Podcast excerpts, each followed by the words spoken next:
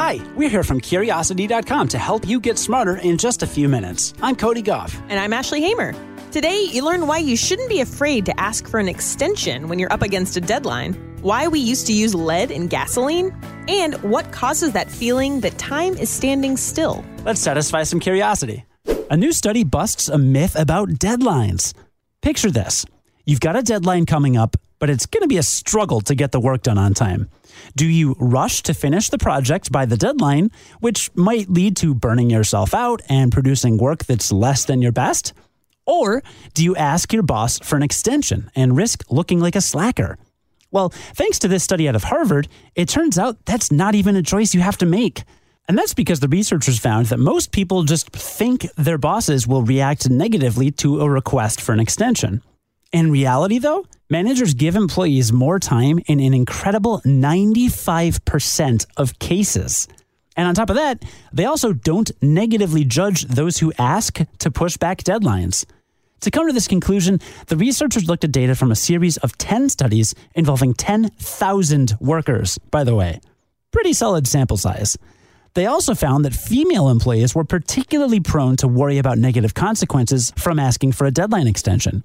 But managers actually judged both male and female employees who asked for an extension as more motivated than those who did not, as long as that employee wasn't regularly late. Managers only saw employees as less competent if they asked for an extension on a very urgent assignment.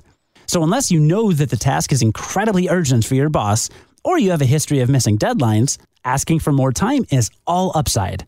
You'll look mature and motivated, avoid stress, and probably hand in better work thanks to the additional breathing room. So go ahead and ask for the time you need. If you've ever filled up your car's gas tank with unleaded gasoline, you might have wondered why did we ever use lead in gasoline in the first place? Believe it or not, we did it to make cars safer. Here's a little bit of chemistry and a little bit of history all in one. Way back in the day, you didn't turn a key or push a button to start your car you used a hand crank. You'd literally attach a crank handle to the engine crankshaft and then turn it repeatedly until the engine got the energy it needed to run on its own. The only problem, besides the physical effort, was that crank engines were incredibly dangerous. If the engine kicked back while you were cranking, the handle could kick back too, pummeling you in the process.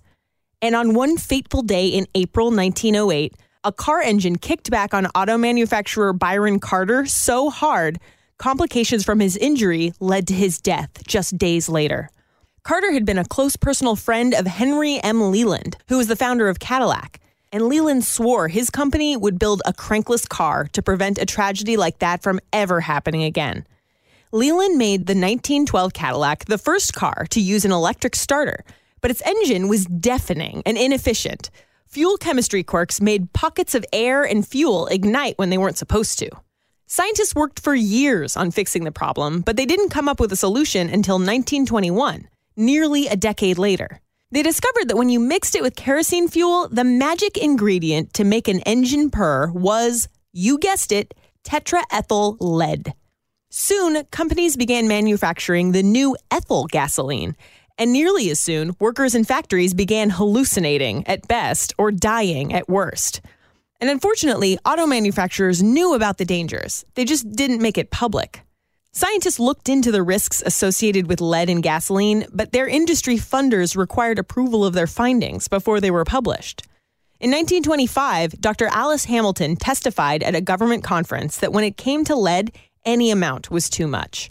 And this wasn't new information for scientists. Still, it wasn't until the 1970s that lead was finally banned from gasoline in the US, and it's made a big difference. The average blood lead level in the US has dropped to barely detectable levels. One study found that preschool children in the 1990s had IQs up to 4.7 points higher than children in the 1970s. Today, only three countries in the world use leaded gasoline, a far cry from the 1960s, when more than 100 countries did. Mistakes can be devastating, but sometimes we bounce back. Today's episode is paid for by NHTSA. It can be a little frustrating, especially if you're in a hurry or running late, to find yourself at a railway crossing, waiting for a train. And if the signals are going and the train's not even there yet, you can feel a bit tempted to try and sneak across the tracks. Well, don't. Ever. Trains are often going a lot faster than you expect them to be, and they can't stop. Even if the engineer hits the brakes right away, it can take a train over a mile to stop. By that time, what used to be your car is now just a crushed hunk of metal, and what used to be you, well, better not to think about that. The point is, you can't know how quickly the train will arrive. The train can't stop, even if it sees you. The result is disaster. If the signals are on, the train is on its way. And you just need to remember one thing stop. Trains can't. Trains can't stop, but sometimes it feels like time can. Why does time seem to slow down sometimes? And what's going on in our brains when it happens? Here's the scoop. The easiest way to experience a moment of slow mo time is through the stopped clock illusion. It's as simple as glancing at an analog clock with a second hand. That first click of the second hand, didn't it seem to hang in the air for a moment too long? When you rapidly shift your eyes in one direction, your brain makes a guess at what you'll see when you get there and what you'll see on the way. And your brain, as smart as it is, has gotten into the habit of guessing that when you land on the clock, the second hand will be moving. But that's where things get tricky. Since you expect it to be moving, and it usually won't move right away, you'll get the sense that it's a heartbeat behind. There are other times when your brain modulates your perception of time, but they're harder to engineer for yourself. The oddball effect is a way our brain has of picking out the differences in a string of events.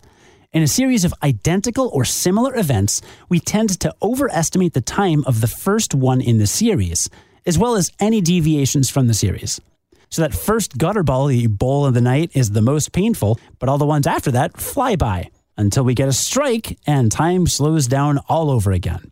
But when you think about time standing still, you probably think about that classic example of moments of great fear and excitement, like falling out of a plane, or moments of breathtaking awe, like standing at the altar waiting for your spouse to be.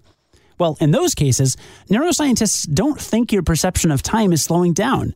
They actually think the feeling has more to do with your memory of what happened afterwards. We don't have a concrete answer for that one, but maybe, like oddball events, that kind of time shifted memory is meant to give you space in which to reflect on what happened. Read about today's stories and more on curiosity.com. Join us again tomorrow for the award winning Curiosity Daily and learn something new in just a few minutes. I'm Cody Gough. And I'm Ashley Hamer. Stay curious. On the Westwood One Podcast Network.